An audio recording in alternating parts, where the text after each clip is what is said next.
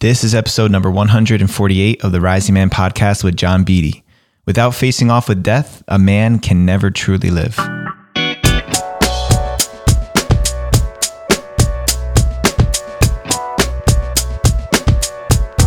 What's up, Rising Man family? Welcome back to the Rising Man podcast. I am your host, Jeddy Azuma, and I'm also the founder of the Rising Man movement. For those of you who don't already know, if you're here for your first time today, thank you so much for coming to check out the podcast. If you are a returning guest and you just have been digging the podcast for a month, a year, three years since we started, however long you've been here, I just want to say thank you. I want to take a moment to thank all of you guys who've been listening for so long. We've been able to grow the Rising Man podcast tremendously over the past almost three years now and have just been doing some research on how we've been doing since the beginning. And recently I looked back and found out that in our first month of doing the podcast, in which we released, I think it was five episodes that first month, we had somewhere around 500 downloads altogether. And that was a huge push from people in my community supporting us and people who had been following me and working with me for a while. And last month we had our first month where we had over 8,000 downloads. That's just a tremendous amount of growth having started this from scratch. And it's a huge testament to all of you out there who have believed in the Rising Man movement for this long, who've been spreading the message, letting other men in your communities and in your circles know about this. So I just wanted to express gratitude and say how deeply grateful I am for that and even more so, our fire circles, our inferno circles, our compass community is just growing with ridiculous abundance. We've been almost doubling our capacity every single year that we've been around. And to me, it's just an indication of what we are doing, what we are creating together. So, thank you for your participation up to this point, and I invite you to continue deepening your journey into the rising man, into becoming a rising man, into becoming the leader, the initiated man that your community needs you to be. So, whether that means stepping into our fire circles, signing up for our next season of Inferno, or jumping on board for a four day vision fast to, to join our next Compass crew in the springtime, whatever that looks like for you, I challenge you to take that step forward today. And I know I remind you guys of this each and every week, but I'm not going to stop because we need more leaders in our world. The future depends on it. The future depends on men who know how to hold that space, who know how to step up and provide for our families and our communities. We just went through a crazy political election process in this country, in the United States. And for me, of all things I realized from that, to me, it illustrated the importance of nurturing our next generation of leaders. And the Rising Man's focus is focused on developing men to be the leaders we need them to be. So I need you to do your part. I need you to go to risingman.org, find that next level of challenge for you to step up, to become a bigger, more capable, more powerful leader for your community by stepping in and getting more uncomfortable, because that's what it takes. So, let me introduce my guest for today. His name is John Beede. John has climbed to the top of the tallest mountain on every continent, including Mount Everest. More people have orbited in space than have climbed the tallest mountain on every continent. During the nine year adventure, he somehow survived avalanches, pulmonary edema, tribal warfare, and a whole lot of Clif Bars. He's a worldwide adventurer who's traveled to 67 countries, written three books, and given live presentations to nearly 1 million live audience members. He's the author of three books. The newest is called The Warrior Challenge Eight Quests for Boys to Grow Up with Kindness, Courage, and Grit. In this episode, John and I discussed different forms of rites of passage and reaffirmed why they are so essential to our development from boy to man. John offered great insight into what it looked like for him to design his own rite of passage by climbing the highest peak on each continent. We talked about the importance of facing off with death and developing an appreciation for life. John shared stories about close encounters with death during his adventures out on the seven largest mountains in the world. We talked about how we deal with pain and adversity as boys and how evolving our relationship with pain is part of becoming a man. And lastly, John walked us through the eight quests from his book for helping boys grow up, and he explained why it's important for boys to have mentors on this journey. Without further ado, John Beede.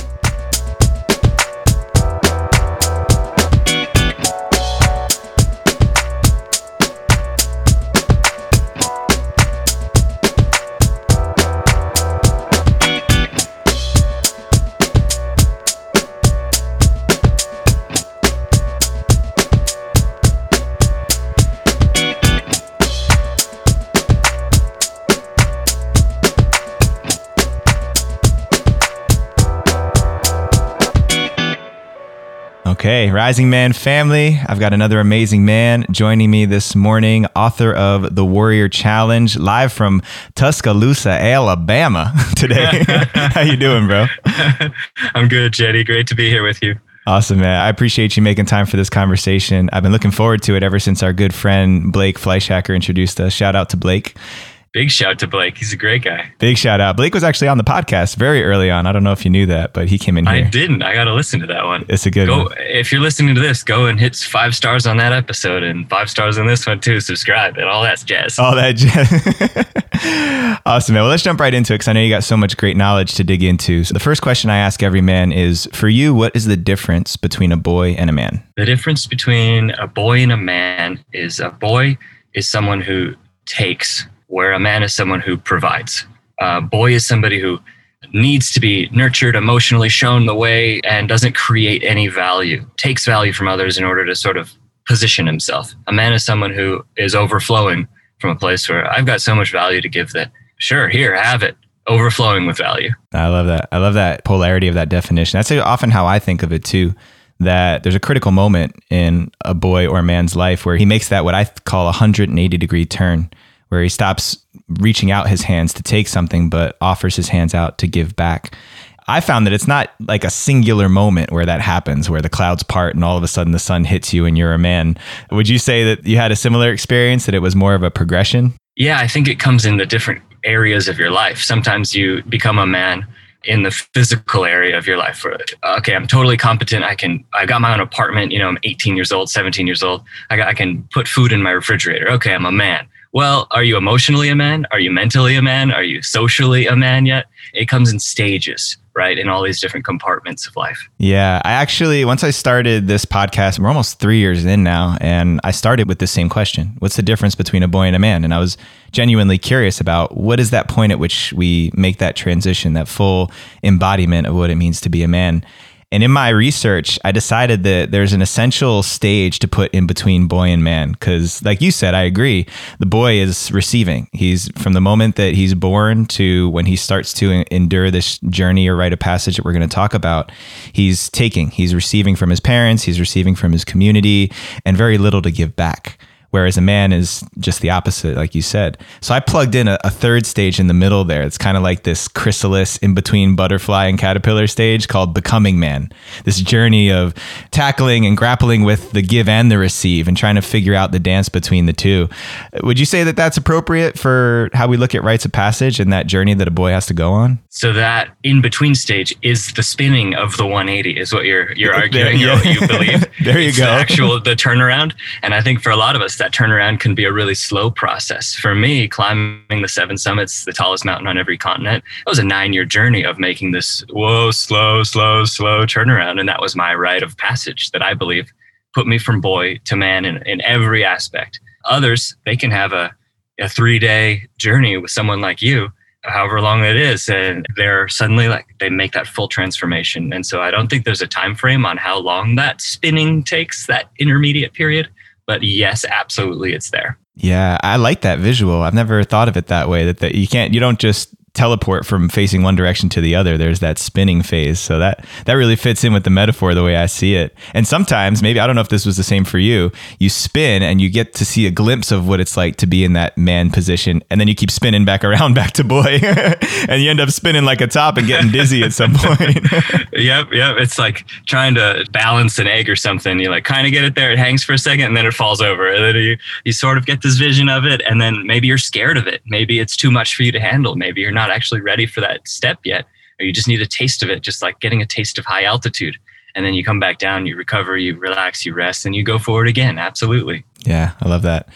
So, uh, before we move on from this, I want to talk about the boy for a second because I know that a lot of times when we're making a distinction between boy and man, oftentimes we talk about the man in this glowing light of that's that's the goal that's the destination of becoming this human that can give back and that the journey of being a boy is about taking and it can it can get a little bit of a negative glow to it. So what is your sure. perspective on the value that a boy brings to community versus oh, just what he takes? awesome awesome perspective to change it up to like the positivity of the boyhood. Yeah. So i'm in a current journey right now to regain some of the lightness and the levity of being a boy the playfulness, the creativity, and the idea that there is no no. You know, boys like try anything without expecting there to be a no. They're just like, I, personal example. I was six years old. I thought I could fly, and I stood up on a seven foot tall cement wall with cardboard wings attached to me, and I leapt head first, like onto the, thinking like with full faith that I would fly. And of course, I just face planted into the grass, and like it hurt like hell. I probably could have broken my neck, but that idea of, of course I can do this. Why wouldn't I? I'm trying to regain a lot of that, and those are the aspects of boyhood that are positive. Yeah, yeah, I, and I think of adventure when I think of boyhood. Uh, you know that spirit of adventure that always lives inside of us throughout our lives. You know, I remember I even watched it in my son. My son's five years old, and his sense of adventure and imagination is so medicinal for me because just like you, once I made that 180 degree turn and I saw what was in front of me and required of me to be a man, a husband, a father, I just planted my feet in the cement and I kind of, or in the sand, and then I poured cement on each one of my feet and said, "This is their direction I need to face." and my son is constantly trying to break the cement from from my feet and get me to turn around and spin the other direction. You know. I would imagine having a son is just as instructive about being a man as as a relationship. Like it's it's another level of adding polarity. Is that an accurate guess? I'm not a father, so I'm learning from you here. Totally. Well, and we talk a lot about boy here on the show, you know, because there's the negative element of the boy, one who doesn't know how to handle and be with his emotions, right? His emotions just pour out of him. And I think it's important to be vulnerable and to express emotions so it doesn't bottle up in us.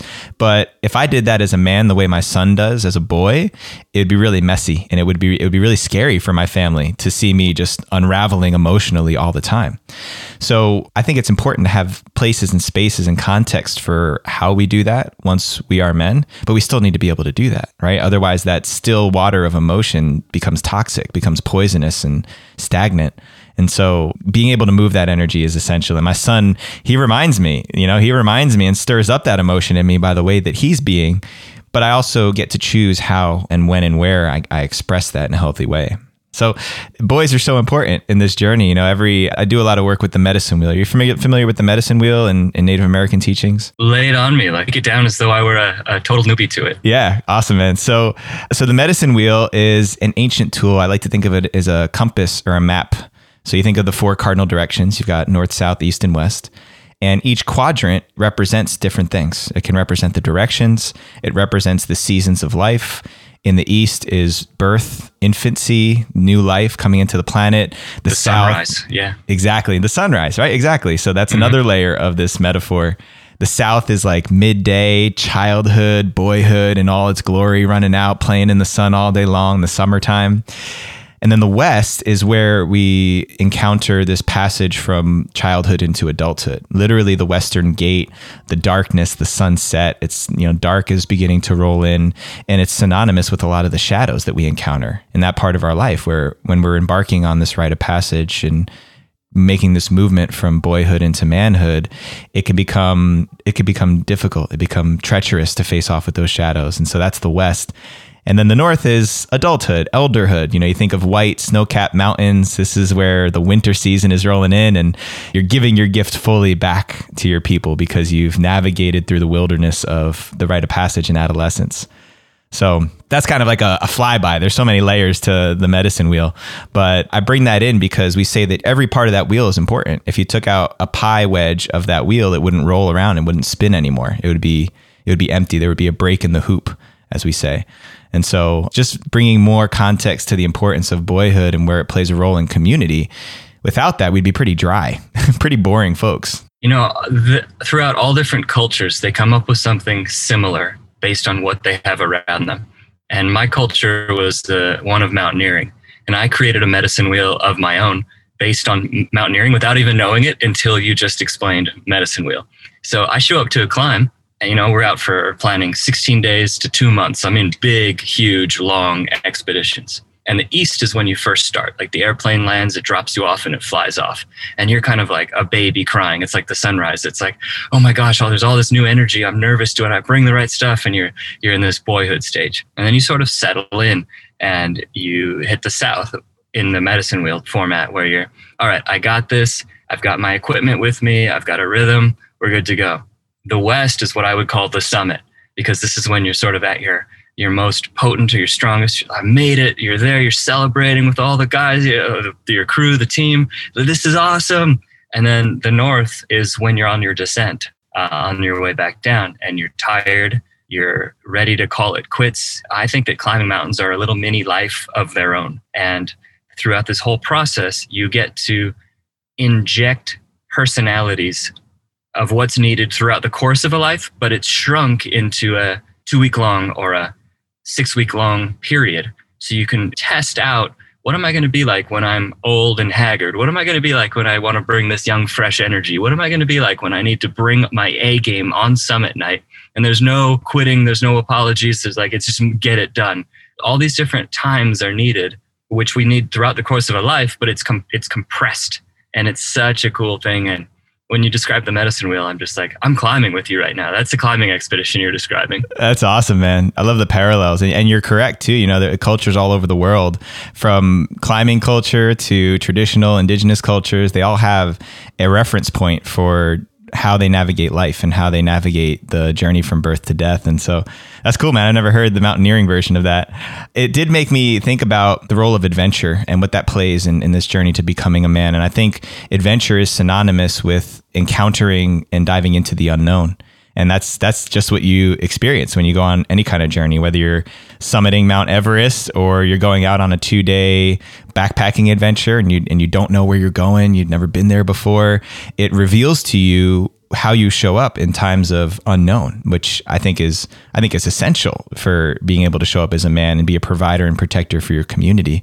So you're quite the adventurer, man. You have quite the resume. You know, I talked about it in the intro. Everybody knows it's pretty incredible, man. Seven summits on seven continents. Tell us a little bit about what role that played in your journey to becoming a man.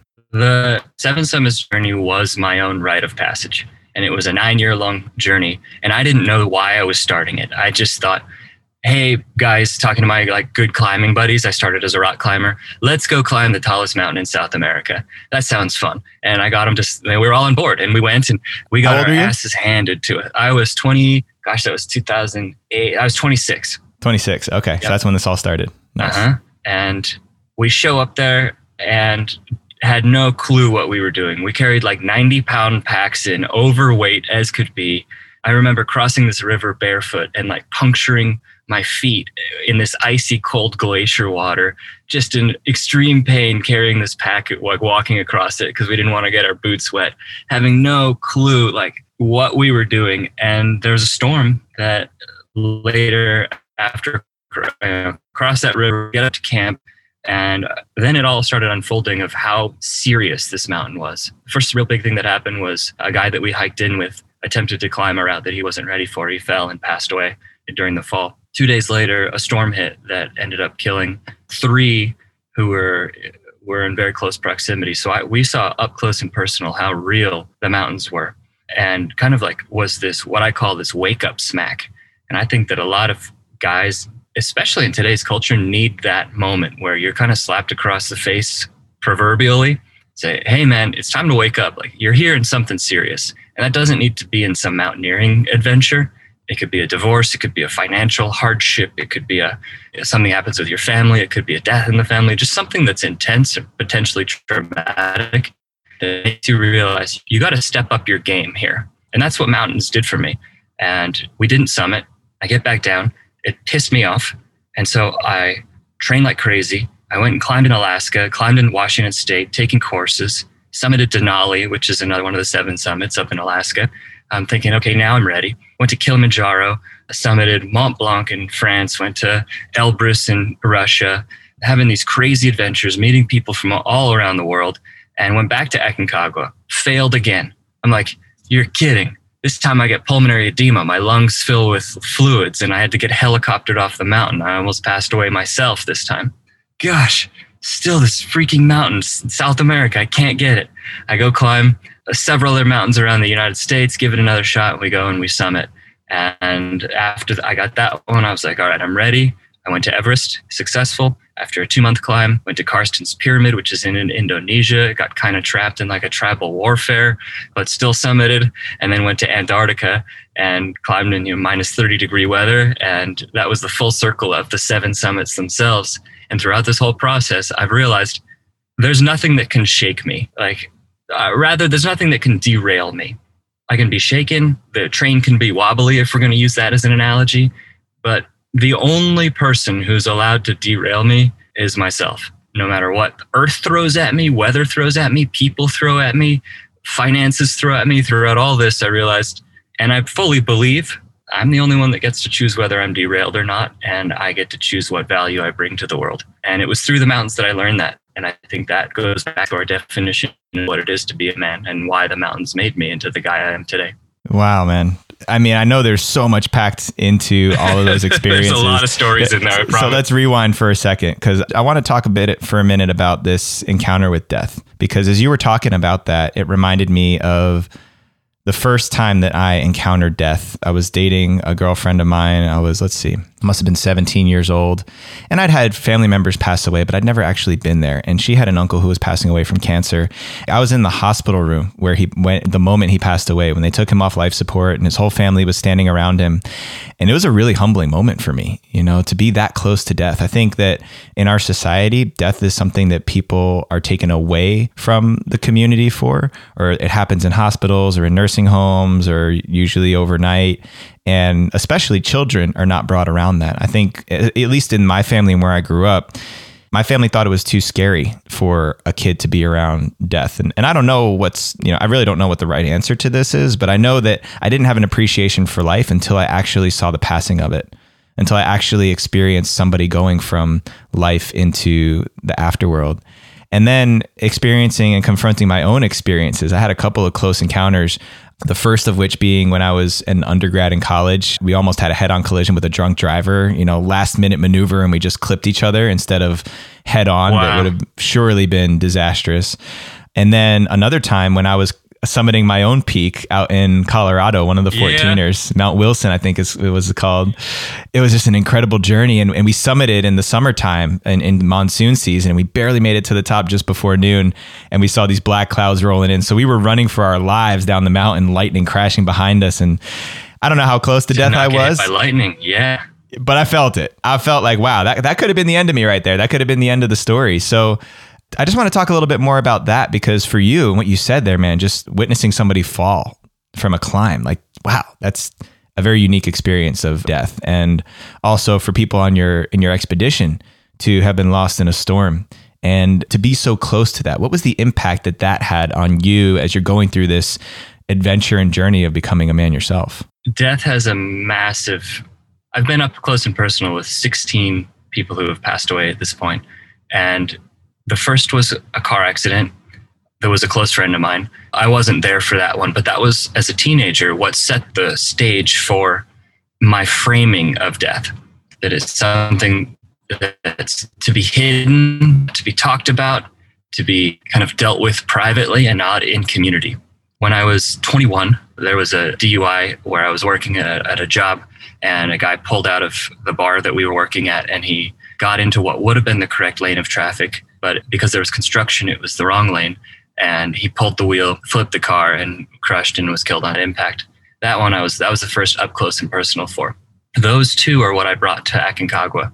This framing of if you cry about these things, back at the actually let me rewind just a bit. Back at that story where the guy flipped his car, I went home that night and I was crying. I was like, I just saw this guy pass away, and my girlfriend at the time saw me crying, and she's as soon as I walk in the door, she's like, quit being a little bitch. That was the messaging that I got, which was very similar to the messaging I got as a high school student. You know, and I'm upset about this friend of mine who's been killed. People see it and they don't ask, "Hey, what's going on? Let's work through this together. Like, let's be friends here." Like the messaging is just don't reveal any pain. And so I took that to the mountains.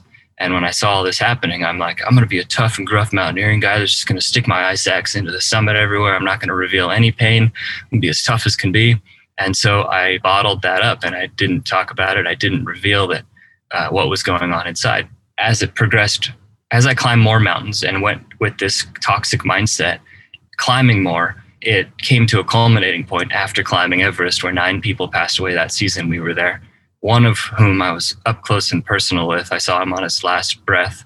And it was a similar moment to you in that hospital ward, seeing your girlfriend's family member pass away from cancer. It was him being left behind from his his expedition team.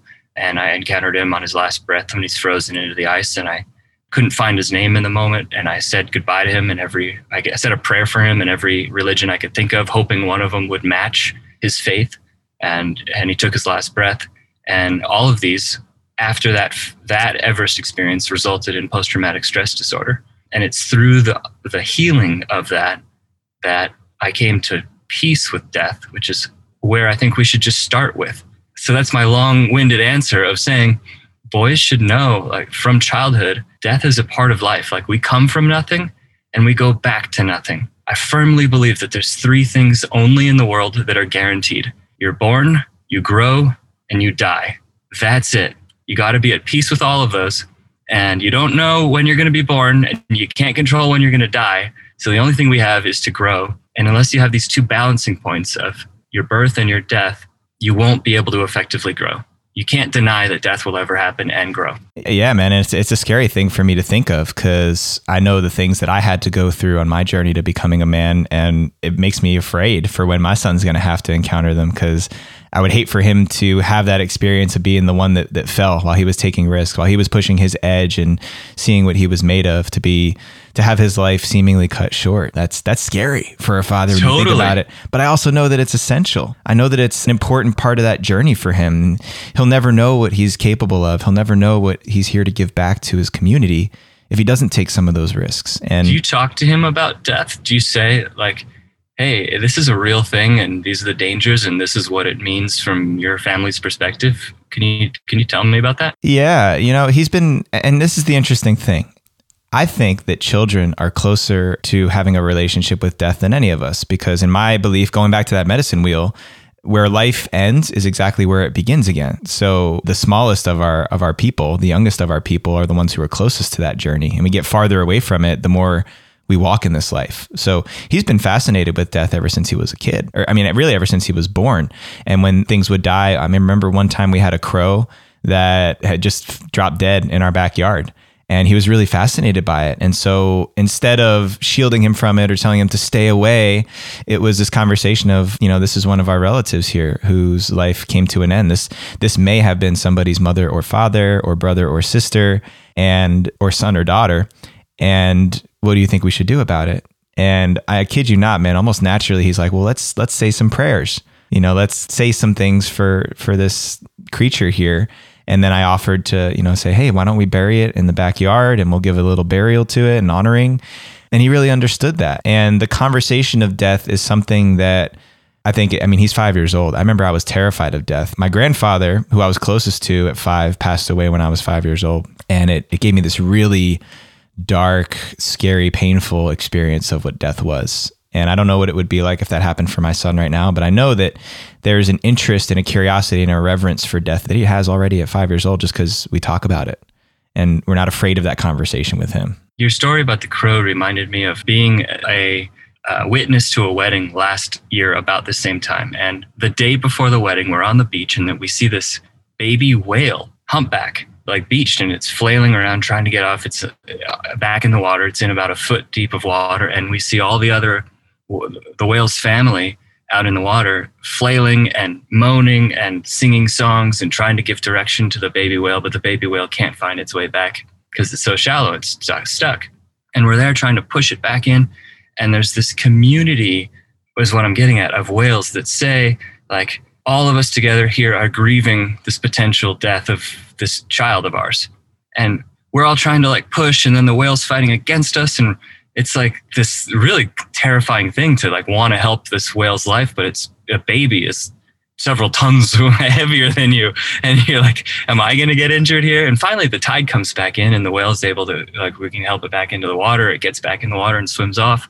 But contrast that with the way that most families end up dealing with with death. It's like don't express it to your friends. Don't really reveal what's going on with the pain. And that's that's such a destructive thing and it's so unnatural, especially contrasted with past cultures.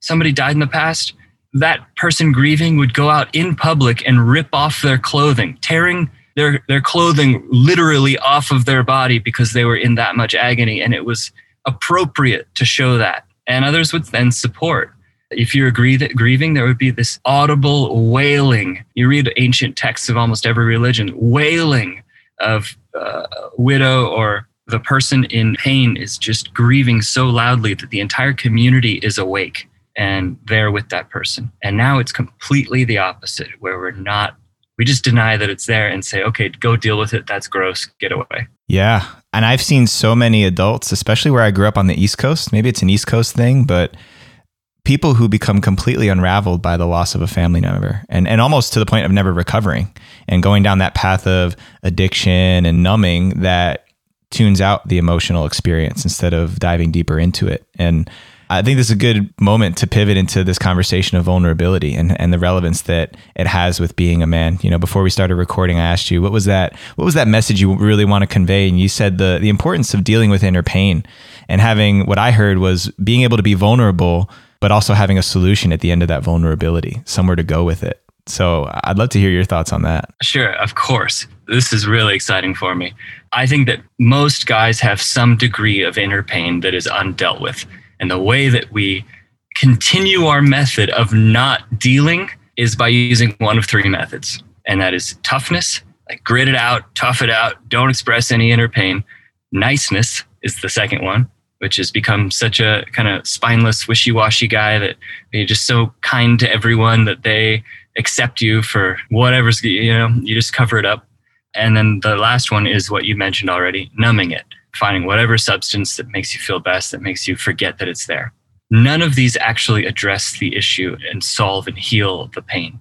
And so the thing that I'm excited to dive in with you is how can a guy like find the right people to be vulnerable with as opposed to being a sob story like on the bus and talking to somebody next to them and saying like here's all the crap that's going on in my life and, and dragging everyone down around them and I believe there is a balance there. And, and especially in the context of a relationship, do you talk to your partner or your lover about every negative thing that's going on in your life and end up just like appearing totally weak?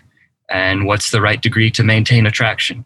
So all these things, I'm excited to go there with you. Yeah, man. Well, for me, this is where I get to bring in the word masculinity and the difference between masculine and feminine. I think the feminine part of any human, any entity, is the part of us that does feel emotions freely and is able to express them freely, almost in an unfiltered, uncontained manner, because that's part of who we are. We're emotional beings. Our emotions allow us to connect to one another.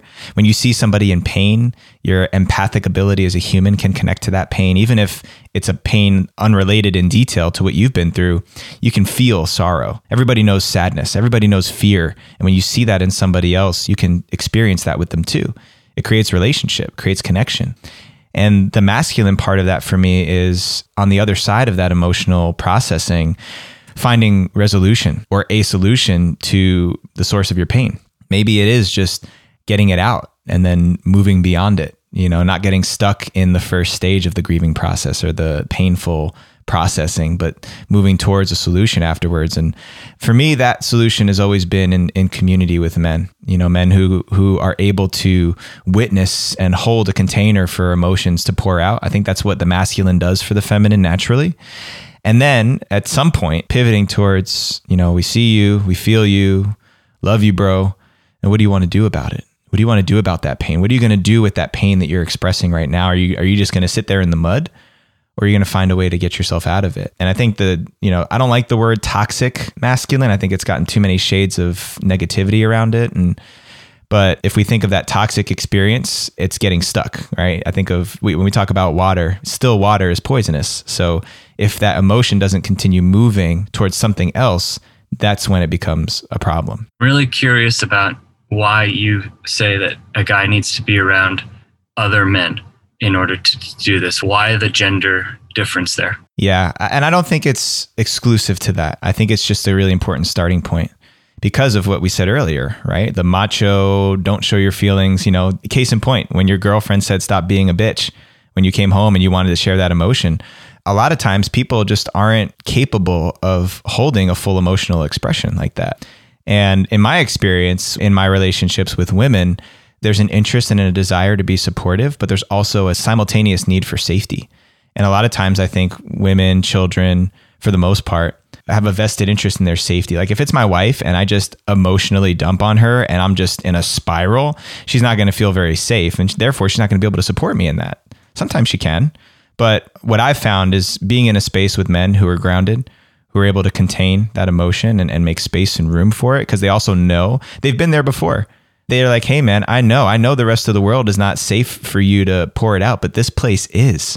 That's the difference. And if a guy hasn't experienced that yet, hasn't really seen what it feels like to be in that container with other guys who can just look back at you and nod their head and, and be like, I get it. I get it. Yeah. Go there. Go deeper. Go farther. Go further than you have because this is a place that can hold it.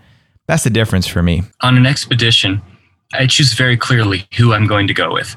And I've thought, what are my standards for choosing the teammates who I go with? And I'm very, very clear about this. And the first rule is this person has to improve my life in some way. Like they got to be really fun, like enjoyable to be around, right? That's my first standard. I can't spend 16 days with somebody if it's like, oh my gosh, are you kidding? I'm with this person still. The second standard is they have to be technically competent. And the third standard is they have to be open enough to communicate when something is not right. Because if they aren't willing to say, hey, my fingertips are cold, or my back is hurting, or I need to stop for some food right now, then I can't, they block my ability to step in to help. And same in reverse, if I can't ask them for those same needs, which happen to all of us on the mountain, then the, the expedition falls apart. Those are my standards for guys in my life as well. If I don't have all three of those things, somebody who's competent at what they do, really fun to be around, and somebody who's willing to say like this is when it hurts, but but not let's wallow in that. Let's fix it, like you said. Then that person doesn't get into my closest inner circle. So those are my standards. I'm curious what your standards are of how you teach. How can a guy find that group for him? Uh, well, that's brilliant. It actually just reminds me of something I got from my men's team. And I love that you brought the word team into this too. We could talk about that a little bit in a minute. But for me, you just define the three dimensions of men that we talk about on my men's team and in my men's circle. The curly element, like Curly from the Three Stooges, the guy that can be fun and silly and lighthearted. I mean, you're climbing a mountain, it's going to be painful. There's going to be times where you're encountering death, and you got to be able to lighten it up at some point. Otherwise, you just don't survive the journey, whether that's a mountain or we were just talking about life, right? If, if it's so serious all the time and and I've been guilty of that myself. I've been the serious guy. I've had to learn how to be more curly and bring that to the table. So totally, man, keeping those people around who give you a good belly laugh, as my dad would say. And then the other one is that the Clint, the Clint Eastwood, right? The guy who's edgy, who's direct, who's decisive, who's not going to let anything go by the wayside. I think is that that guardian, that protector that you describe, being a guardian of yourself and being able to, like you said, be competent enough to bring your skills to the table and also to make sure that the standards are high. That hey you can't come on this journey if you don't if you're not able to pull your weight because it's going to affect the safety of the whole team. Then the vulnerability right? I mean i heard vulnerability and that to me the third dimension is gandhi you know the one who sees a higher perspective that's tuned into his emotions and able to express honestly from his heart without fear or shame or blame attached to it so that's actually a really useful tool that I bring into my men's circles is like, how can you be more of a three dimensional man? Because usually every one of us is short in one of those dimensions, right? We're either strong in one or two, but there's the other one that we're not as strong in. And for me, it was curly. I wonder if which one of those was most challenging for you. I think getting the Clint Eastwood style level of competence and confidence, especially, was the hard one for me. You know, mountaineering was a brand new thing when I started when I was in my mid 20s.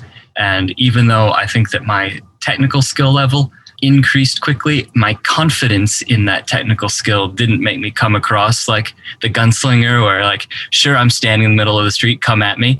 It was more like I was hiding on the rooftop, like, I'll take my shot and be good at it when the moment comes, but I wasn't re- like ready to be that like badass standing there, like, come at it, bring it on. I wasn't quite, that was the one that was hard for me. Okay. Another level of Clint Eastwood is being able to be edgy. You know, have, have you ever had to tell a guy, hey, you're not ready for this. You're not ready for this adventure. Or, hey, you got to turn around and go back because you're not. That, that, being confronting with each other as men is another thing we work on. Is that? Yeah, I've turned some people around on mountains, and I've also had to turn myself around on mountains and had to bring the edge against myself. Like, you didn't train enough hard for this, or you're having this issue that will compound if you keep going. And doing it for somebody else is one thing. Doing it for yourself is a whole different level of edgy. Oh man, yeah, I think it's worlds more difficult, especially when you think of what goes. I can imagine what goes into planning a, a summit to Everest, right? Just the time, the energy, the resources to get onto that path, and then to have to turn around and say, you know what, live to climb another day how do you make that decision? How do you how do you do that with yourself? I had to make that decision. I was on summit night and my oxygen was leaking and I'm like 2 hours from the summit. I'm running out of air and my guide, uh, Sherpa, Nuru Gyaltsen Sherpa who was there with me every step of the way says like we can't do this. We got to turn around. And I knew that fewer than 100 people had ever climbed without oxygen and successfully because most of the others pass away. My life is on the line right now and there is no rescue and I started turning. We started walking back. And fortunately, this uh, Western guy, his name is Justin Murley. He shows up out of nowhere. He like comes up from behind this rock. He just appears. It was magic. And he's like, "Congratulations, you made it to the top!" Because he sees me coming down. And he's like, uh, "I'm like, I didn't make it." He says, "Oh, let me check out what's going on with your oxygen." And he takes the regulator off of the bottle, dips it into his tea, takes that tea, wet regulator out, and screws it back under the oxygen. I'm like, this guy's been at altitude way too long. He's crazy. what is he doing? This is nuts. We're Like this guy's this isn't going to work. He's wasting my time. And we watch as the freezing, expanding tea seals the leak, right? Because water expands when it freezes. So it seals that leak. He says, get up to the summit, get your photos, get back down. But there was a moment of about 15 minutes where I had chosen to turn my back on a year of preparation, $50,000 that I dropped on the climb, and two months of actually there climbing and saying there's something bigger than touching a cold rock in the middle of the sky. And those were more impactful 15 minutes than perhaps any others on the entirety of the climb. Wow.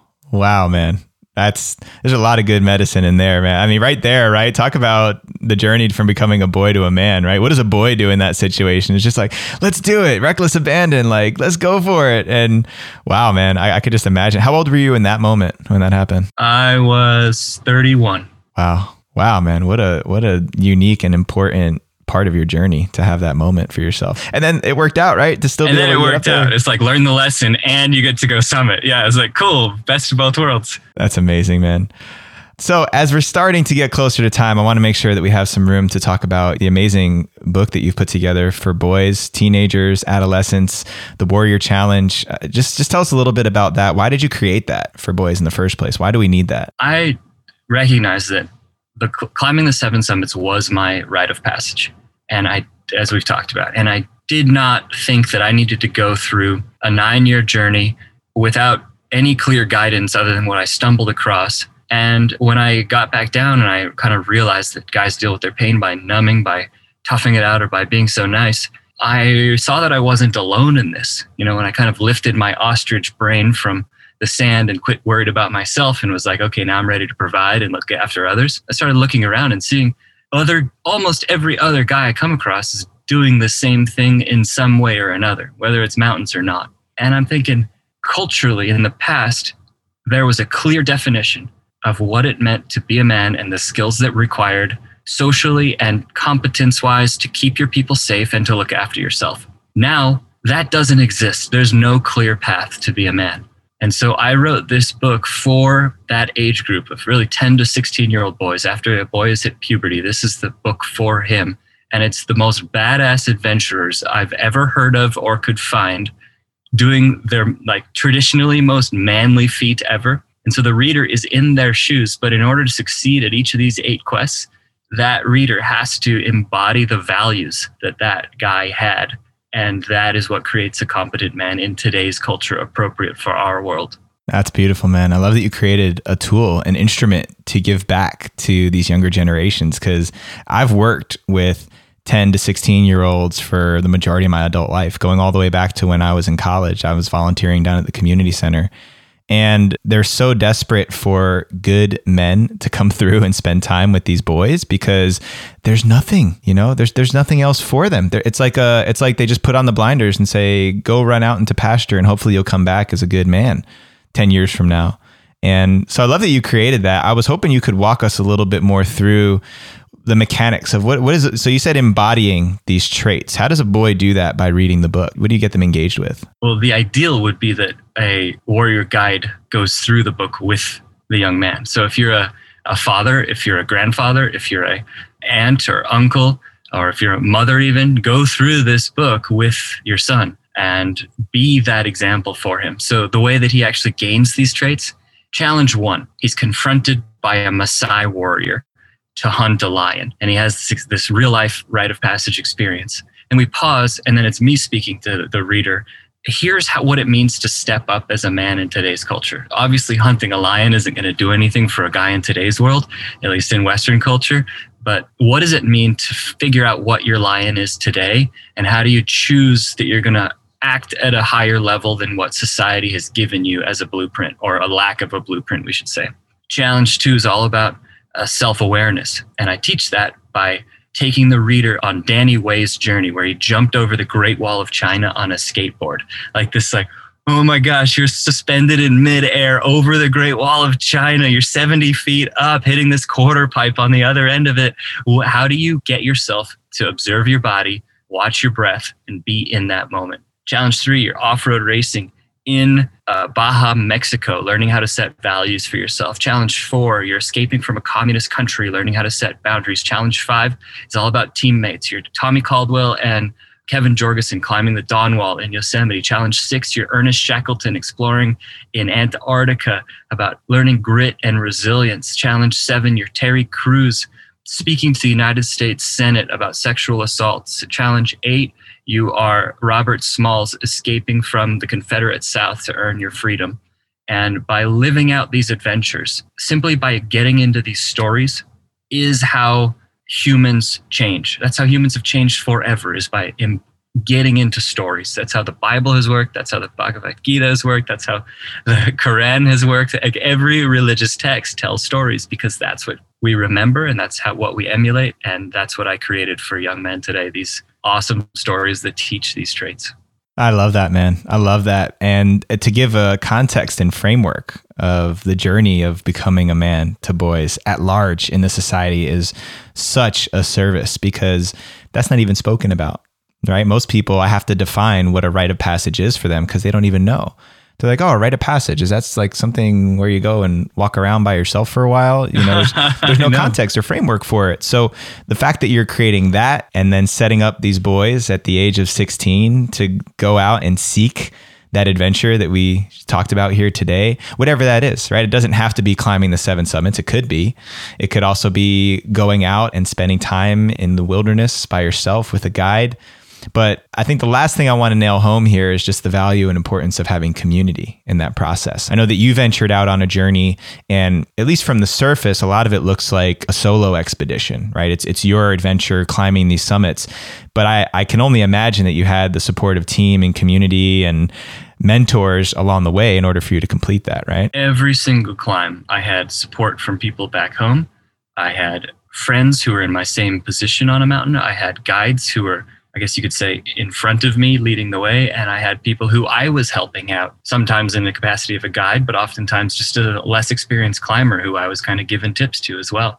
And I was a part of this this climbing world. And so to say like this photograph that we all have of us on top of the summit solo holding the ice axe up, that's fake. That's not real. Uh, like the real moment is the team photograph at base camp where you're all there together and everyone's kind of on even playing ground or even level. That's to me how I remember my expeditions, not the solo dude on the summit. Right. I love that, man. And even the solo shot on the summit, someone was taking that photo for you. exactly. Yeah. That's not set up on a tripod. Yeah, exactly. And selfies are lame. So, of course. awesome, man. Well, wow, it's been a beautiful conversation. I really appreciate everywhere we've got to go here and, and, the work that you brought into the world for this this critical transition from boy to man and the role that your your work and your story is playing in that. Uh, so thank you for doing that. I want to ask you a couple of quick rapid fire questions before Let's we wrap up here. Come on, bring it on. All right. So, what is one thing you've learned in all of your adventures as a man that you wish you knew back when you were 18? That I don't have anything to prove. That's really powerful to hear from a guy who's climbed seven of the biggest summits in the world. I love that. Uh, and what do you think is the most important value to have as a man? Integrity. Love that. Last but not least, where can people come to find you, follow you, buy your book? Where do you want to send people? Thank you. Well, if anybody has a young man in their life, go to Amazon and search for The Warrior Challenge. And this is the book that that kid needs to have. If you have a son, if you have a grandson, you got a nephew, this is the book that will change his life. If you want to make a difference in the world and in that young man's life, this book will do it. I promise that. So it's called The Warrior Challenge. It's the bright red cover.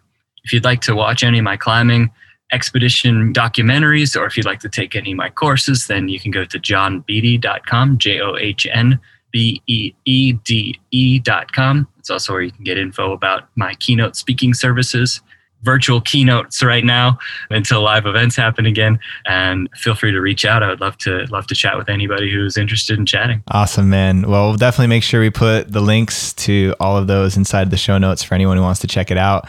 I'm definitely gonna go and get myself a copy of your book so I can go through that with my son. He's still a little young for some of that, but uh, already warming up the already warming it up for him because I know that that's something I'll, that really means a lot to me is to take him on that journey. So. John, man, amazing to have you here on the show. Thank you for bringing your wisdom and your energy and sharing your stories about adventure and becoming a man. I look forward to catching up with you further down the pipe and seeing what else we can drop into. Likewise, it's been a real joy and thanks for having me. All right, fam, I hope you enjoyed that conversation. It was great to drop in with John and just so inspired by his journey and what he took on at a young age because he knew internally that there was something that he needed to do to challenge himself, to prepare himself for the rigors of life. Something I think that so many of us men can relate to and oftentimes don't know where to go to find that. And so, for those of you guys who are feeling that same itch inside and recognize you haven't had that experience quite like what John described here, go to risingman.org because that's what we provide. That's our mission. Our mission is to initiate a whole generation of men. So, if you're on the outside looking in, wanting to become an initiated man, go check it out and find a way to become a big part of it today. And while you're there, check out all the show notes that we provide on our website, risingman.org. Links and resources for every episode are living there, so go check it out. Subscribe to us wherever you're listening to the podcast. Hit us with those five star reviews and ratings because it does help us to get in front of more men. And it's been working. We got more men from all over the world tuning in each and every week. So thank you. Thank you for doing your part. Check us out on Instagram at Rising Man Movement. Give us a follow. Give us a like on some of our com on some of our posts and share them up with your community because that's another great way to spread the word. And go check out our YouTube channel as well, youtube.com slash the rising man movement. We got big plans for the YouTube channel going into 2021. And currently we're always posting our Monday morning meditations there as well. So go take a look. Shout out to my power team, Sean Rowan, Julian, Ryan, Mark, and Roy. Thank you guys each and every week for everything you guys are doing. The only way that Rising Man continues to grow is because of you guys, the backbone, the vertebrae of this movement. I appreciate each and every one of you. Until next time, rise up and claim your destiny.